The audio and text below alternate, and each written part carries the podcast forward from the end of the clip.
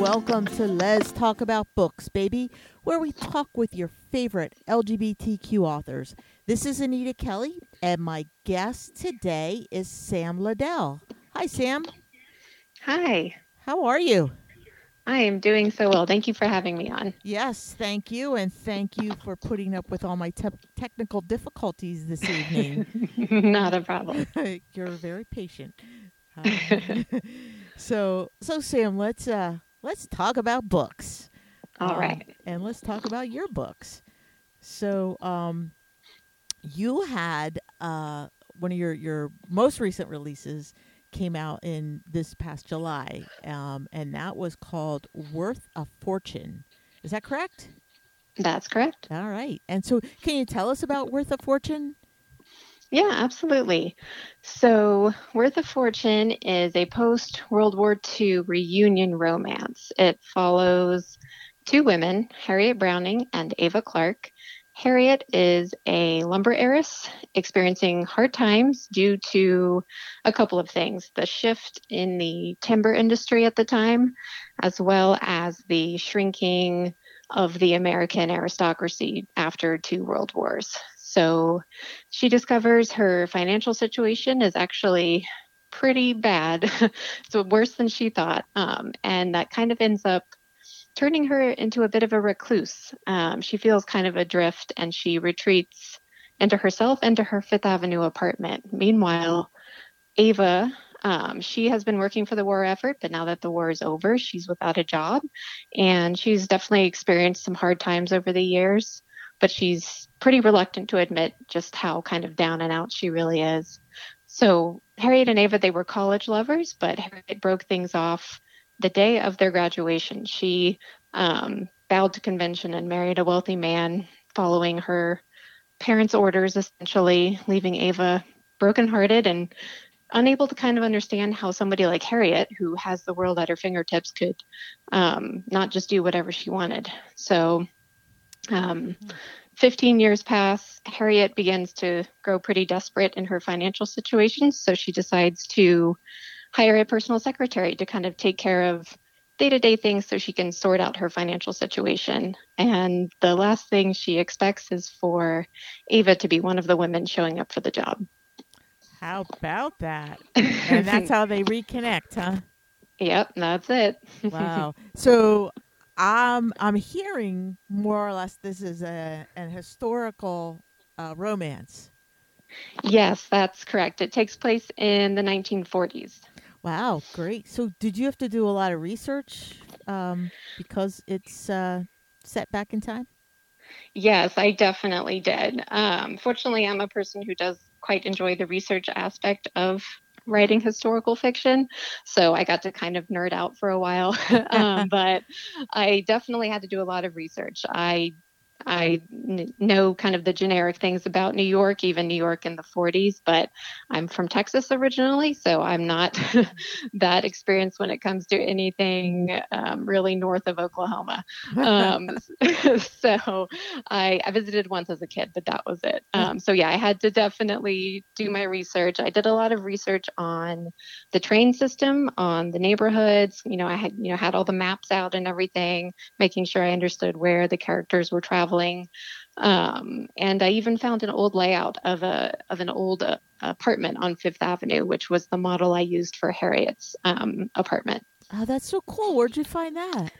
Um, oh, I wish I could remember the site, but it was, uh, I mean, just somewhere online, I was able to find a bunch of old, um, old layouts that were just really great. So I just, you know, I printed one out and kind of shifted some rooms around a little bit, but that was, that was Harriet's home for the book. Wow, that is really cool. That's, that is. That's great. So, um, your most of your research then was done online. Is that Yeah, I'd say most of it was online. I do go to the library from time to time and try to see what I can find there, Mhm. um, my local library. But a lot of research ends up being done online or just reading other um, other books written in that time period, either written about it or during that specific time period. okay? So, did you have to go back and and look at like like languages um, and you know um, clothing styles and Um, yeah, yeah, that culture. part definitely. I knew a little bit of pop culture and like the clothing and the dialogue a little. Uh, granted, it's you know the classic movie dialogue that I'm familiar with. I'm a big classic movie fan. Um, that probably so helped. it did, yeah. It kind of helped to have at least an idea of how the the wealthier people in the story would would speak, um, and um, that kind of quick quick wit that they all seem to have in those movies. I got to kind of pull a little bit from that for some of the the characters. Um, and yeah, I got to dive into some attire, look up some old recipes and and uh, music. It was it was really fun to do that research. Oh, that is fun. I didn't even think about that. So, so would that be like the swing era, a big Um, band era? Yeah, kind of around there. Yeah, I think like Bing Crosby and all of that. Ah, the crooners. Mm-hmm. Mm-hmm. okay, and um, oh, that's really cool. So, what can you name a movie that would like depict that era? Oh gosh. Um, I'm putting course I say that. I'm putting and you I'm gonna spot get- here. Yeah, get my that's all right. decades wrong. I think of like any Cary Grant film, like His Girl Friday. Okay, love Um, that. Love that. Yeah, that's probably one of my. Um, I think that one just makes the cut. I think it's 1940. Um, Okay, all right. um, That's so cool. yeah. yeah. lots, lots of Cary Grant, Rosalind Russell, um, Okay. even like Frank Sinatra. He may he's a little bit later, I think. Um, Yeah, but yeah. all of those guys. Okay. I'll stop myself before I get carried Okay, away. All right, that's so cool. So, um, you know, watching classic movies uh, helped you kind of probably pick and choose what you wanted to include in here, right? Um, It did. Yeah. hmm yeah, that's great. And and has your book been well received? Um, Yeah, I as far as I can tell, um, I was uh, fortunate enough to get a write up in Publishers Weekly about it, which was really cool. wow, Um, that is really yeah. cool. yeah, that was I. It was completely unexpected, and my publisher, Bold Strokes, they they sent me an email and they were like, "Hey, have you seen this?" and Mhm. I said, "Nope, sure haven't." Um, and so they sent me that, and they were actually really great. They even sent me a printout of like the physical, um, like magazine page.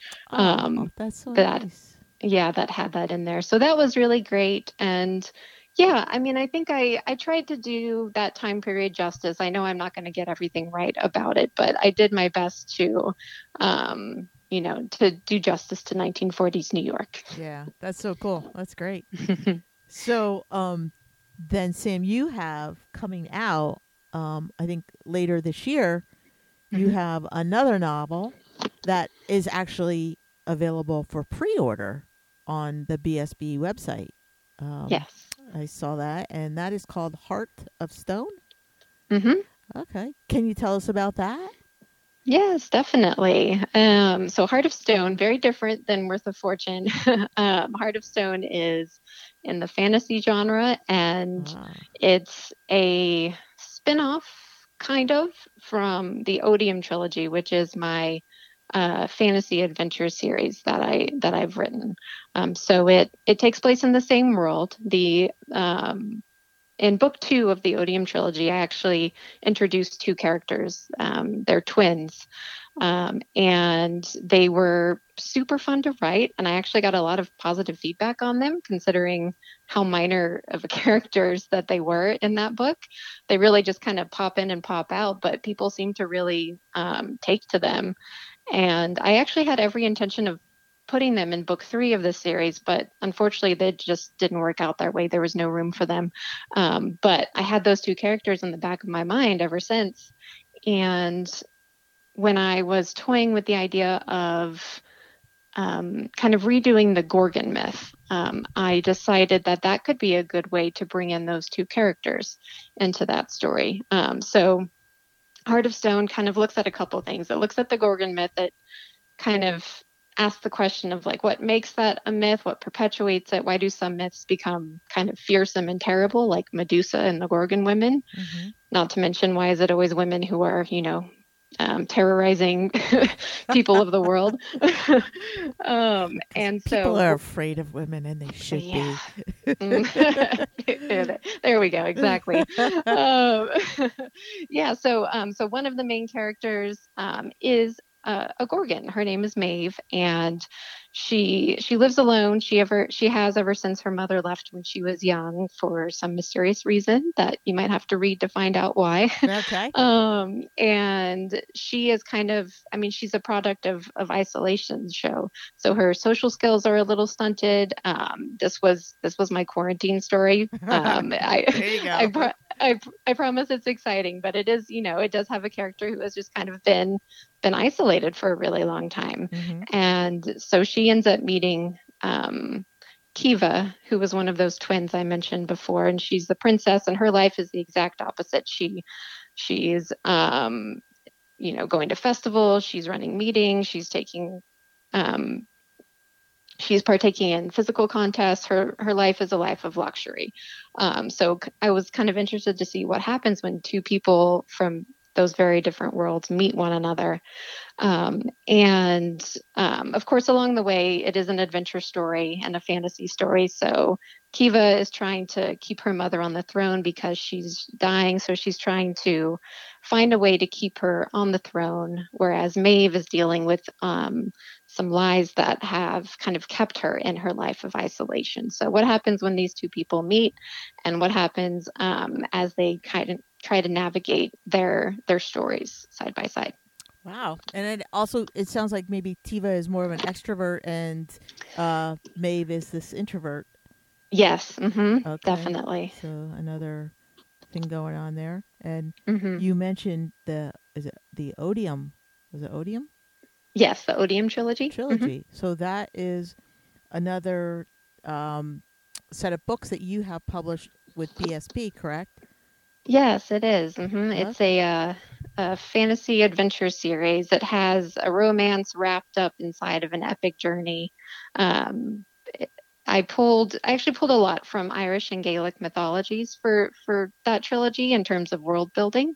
Cool. Um, and and it's the romance is between a princess, so you can sense a theme between my fantasy books. There's a princess, and then there's somebody who is not a princess um, that they fall for.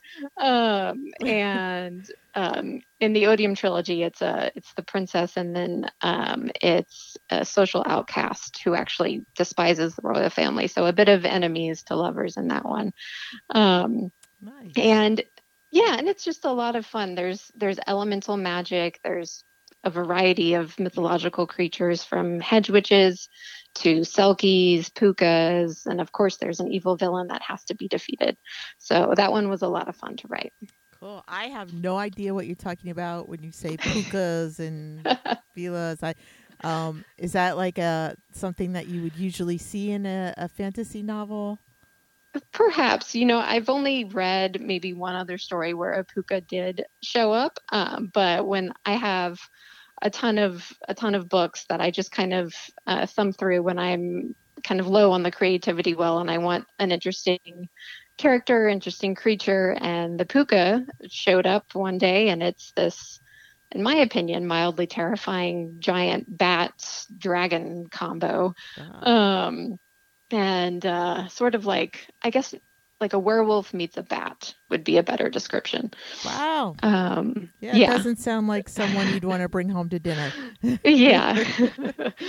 Um so yeah so it's just it's just kind of fun to take these these creatures that have been around in stories for a while and see if i can kind of tweak them a little bit for my story Okay. Great. That's fun. So do you have a background in mythology?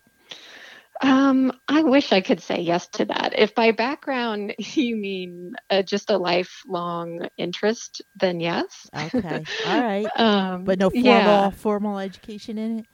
I took some classes in college. I was a creative writing major, and I did. I was able to take some uh, some courses in mythology, um, and they were they were great. They were really interesting. I just I have a passion for it, so I I usually am always reading um, about it if I'm not writing about it.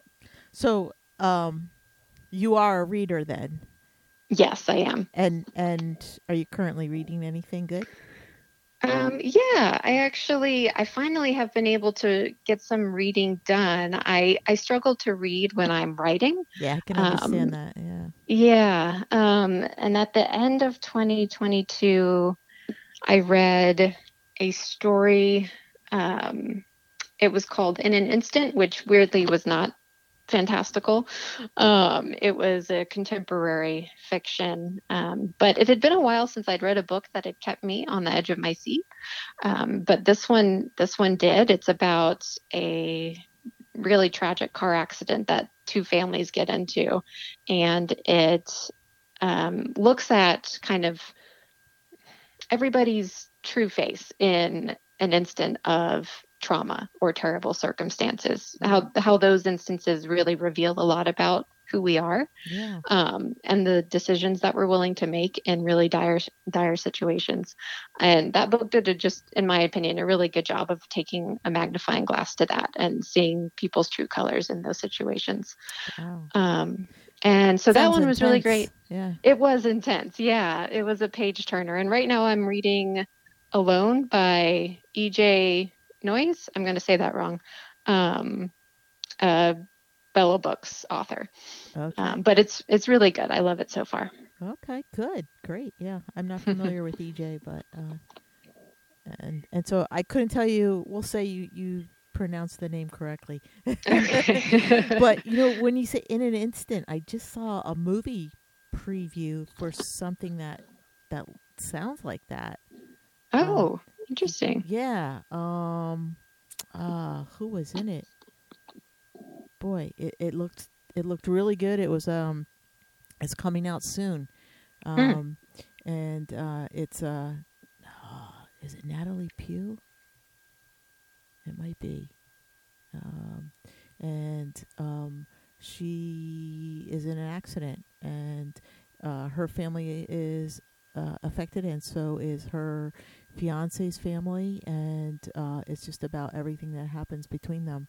Um, oh wow! Yeah, yeah. It's uh, it, it looks really, really good, really intense. Has um, I can't, I can't remember who it was now, but I, I remember thinking, wow, that's a great cast. yeah, yeah, definitely sounds similar to that book too. I wonder if they're connected in any way. Yeah, that's what I was thinking. I wonder. Oftentimes, great movies are uh, taken from great books. So yes, absolutely. Yeah. yeah. Oh, cool. Um, so your Odium trilogy Mm-hmm. um, mm-hmm. is not really connected to Heart of Stone, but we do see some recurring characters. Yes, you'll see the two twins from book two, and there may or may not be a few cameos from the characters in the trilogy, but awesome. People will have to read to find out. awesome, awesome. All right, so it I mean, it really sounds like you you cross over genres, like from um, you have a historical fiction and mm-hmm. these other fantasy romances um, and um, you know of course they're all romance novels but w- mm-hmm. what do mm-hmm. you find is your favorite uh, in which to write and work hmm you know i have been thinking about that a lot and i still don't have a definite answer, I'm okay. afraid. Um, I think I love both for different reasons. Uh, tell fantasy, us about that. Yeah. Sure. Yeah. Fantasy, for me, it's wonderful because it's, well, it's fantasy. I get to make things up, which is mostly really fun mm-hmm. and sometimes extremely difficult. I definitely realize the limits of my imagination with fantasy. um, you know, I take the time to build this world and realize, oh, now I need to make the rules for this world. yeah, but um, just building a world, you must have one heck of a great imagination. So kudos uh, to you. Oh, thank you. I hope so. Yeah. um, yeah, and I've just I've always been drawn to fantasy as a genre for its escapism, but also for its ability to use these fantastical, magical elements and worlds and people to tell stories that are relevant to the world that we do live in. Um, and I feel like fantasy does a good job of making difficult themes more palatable, more digestible in a way, mm-hmm. um, and can be a really good tool for teaching really important lessons, but in a in a sort of it's almost cloaked, if you will. Like it's not necessarily obvious, but it has a way of kind of getting in and and making you look at things in a in a way that you might not if it was given to you in the form that you're familiar with in the everyday. That makes sense. Um, yeah. And also growing up, fantasy just equaled different, and I always felt a little bit different, so I was drawn to it from the get go. Okay. Yeah. And uh, and so yeah, what about then, what about like history? Do you do you like history? Um, yeah, yeah. I uh, I, I love history. I think I mentioned earlier. I, I love research. I I was a history minor, so I've also just always been into just learning about the past. Okay. um, What's like your favorite to, era? Oh gosh, favorite era. Um, that's a good question. all of um, them. all of them. I like them all for different reasons. Uh, I don't know if I'd really want to be a woman before a certain time period, but yes, um, yes. but I appreciate all of them for the different things that were created or blossomed out of them yeah. um, for the most part.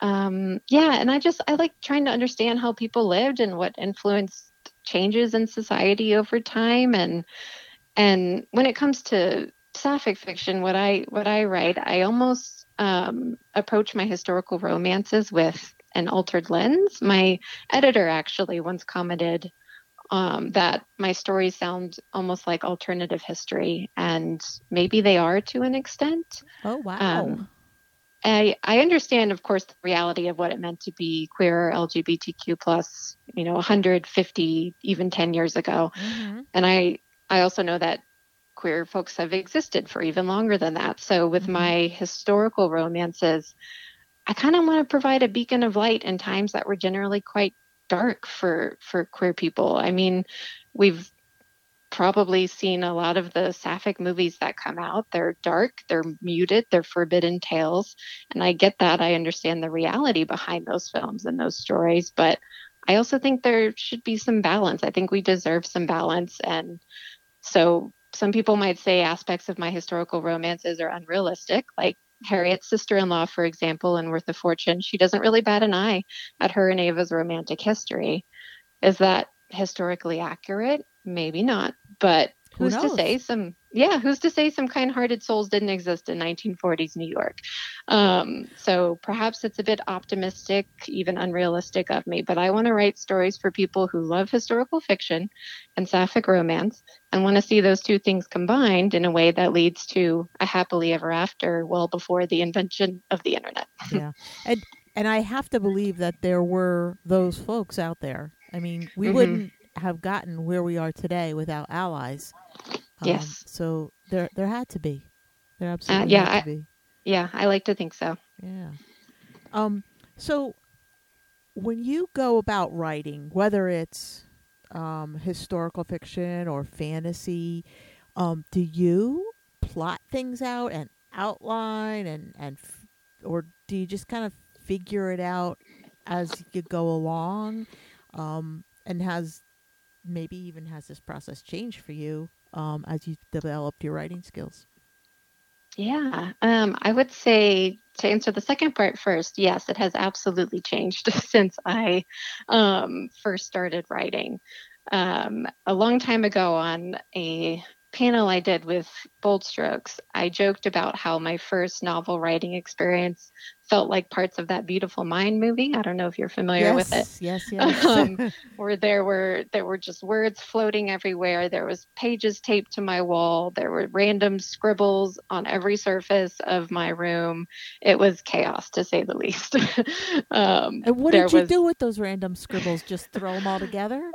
I I somehow did. I managed. I I wrote that book, my first book, completely out of order. It was a bunch of random scenes that I somehow miraculously, with the help of my editor, managed to find kind of like a, a through line and find the plot and the pace and everything like that. I knew mm-hmm. what I wanted to do, but I I was a newbie and I didn't really know how to organize it all.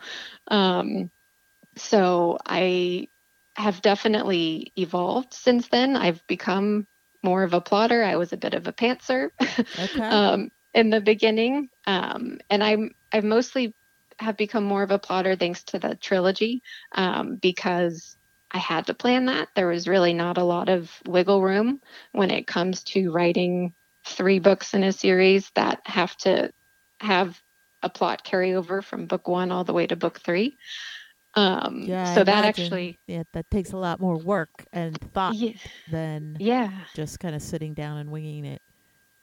yes, yeah, I couldn't I couldn't get away with winging it, even if I wanted to do that.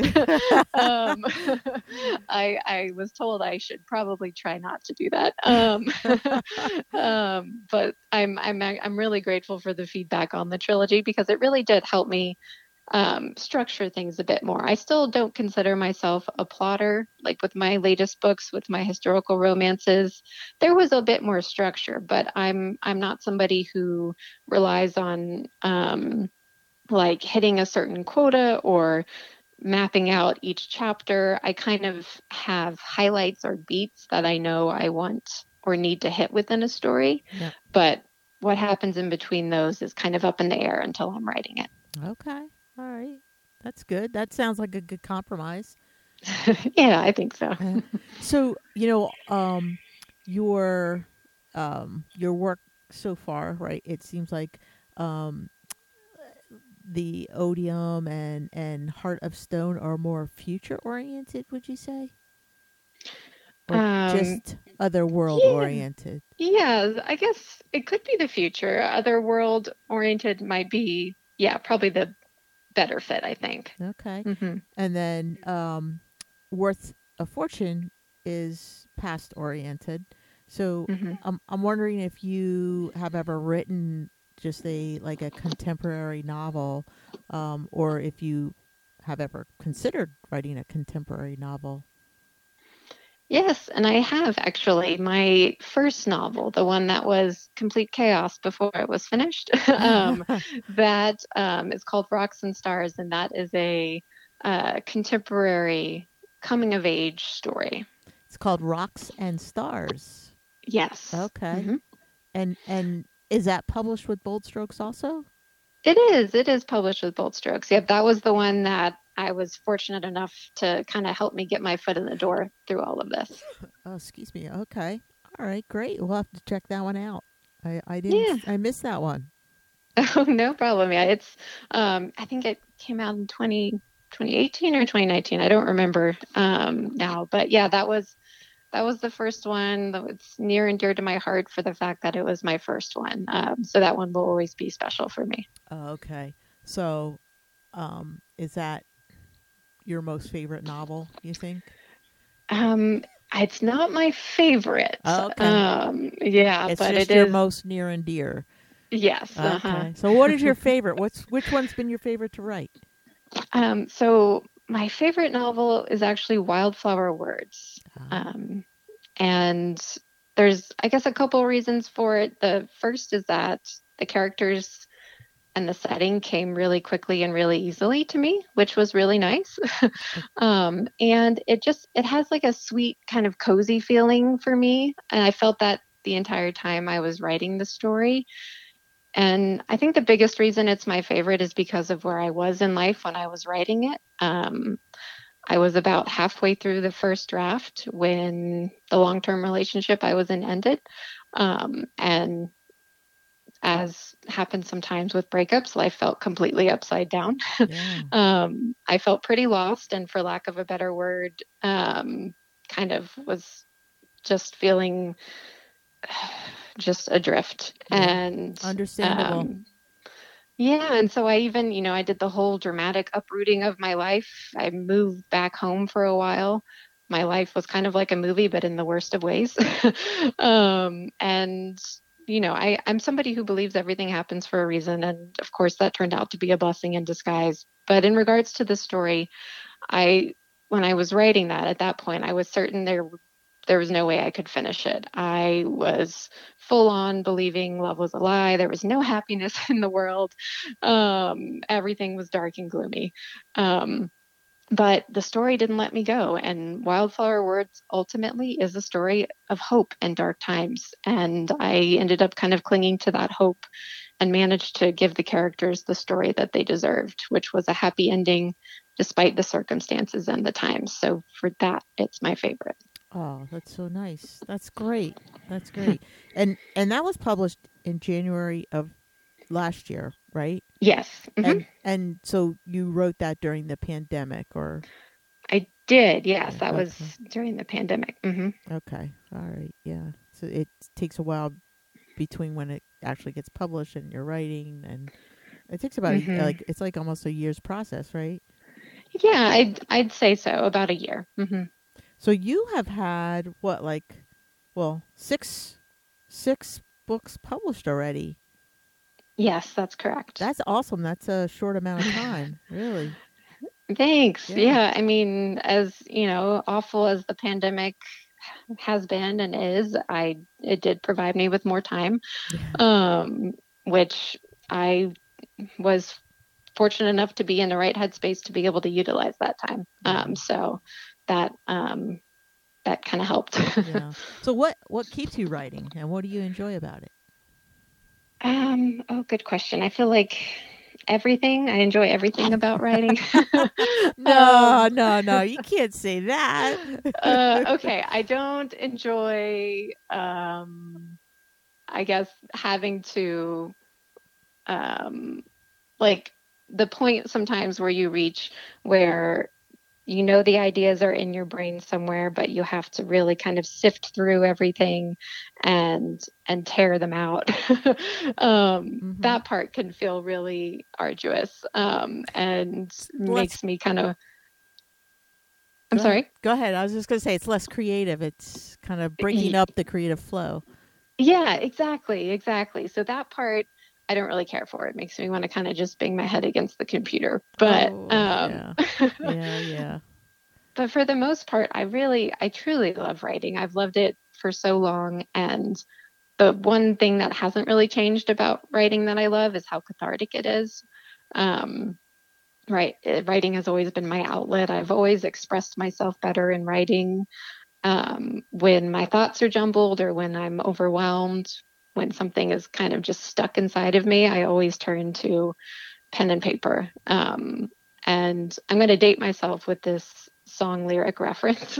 um, but the, I think it's an Anna Nalick song. I don't even know if I said her name right, but she has a lyric that says, If I get it all down on paper, it's no longer inside of me, threatening the life it belongs to. I feel like that is exactly what it is for me. Um, um, that's what journaling is so, all about.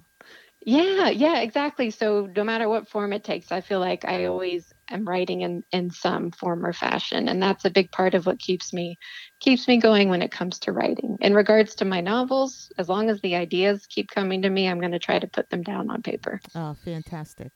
Yeah. um so, all right, Sam, here's we're going to play truth or dare. Oh, okay.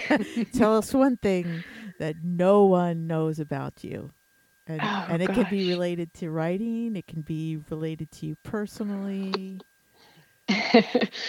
Um hmm. Well i was going to share something i guess less exciting but the truth or dare thing makes me want to think about that a little more. Um i mean nobody. I was thinking more people who read my books might not know i was in the peace corps.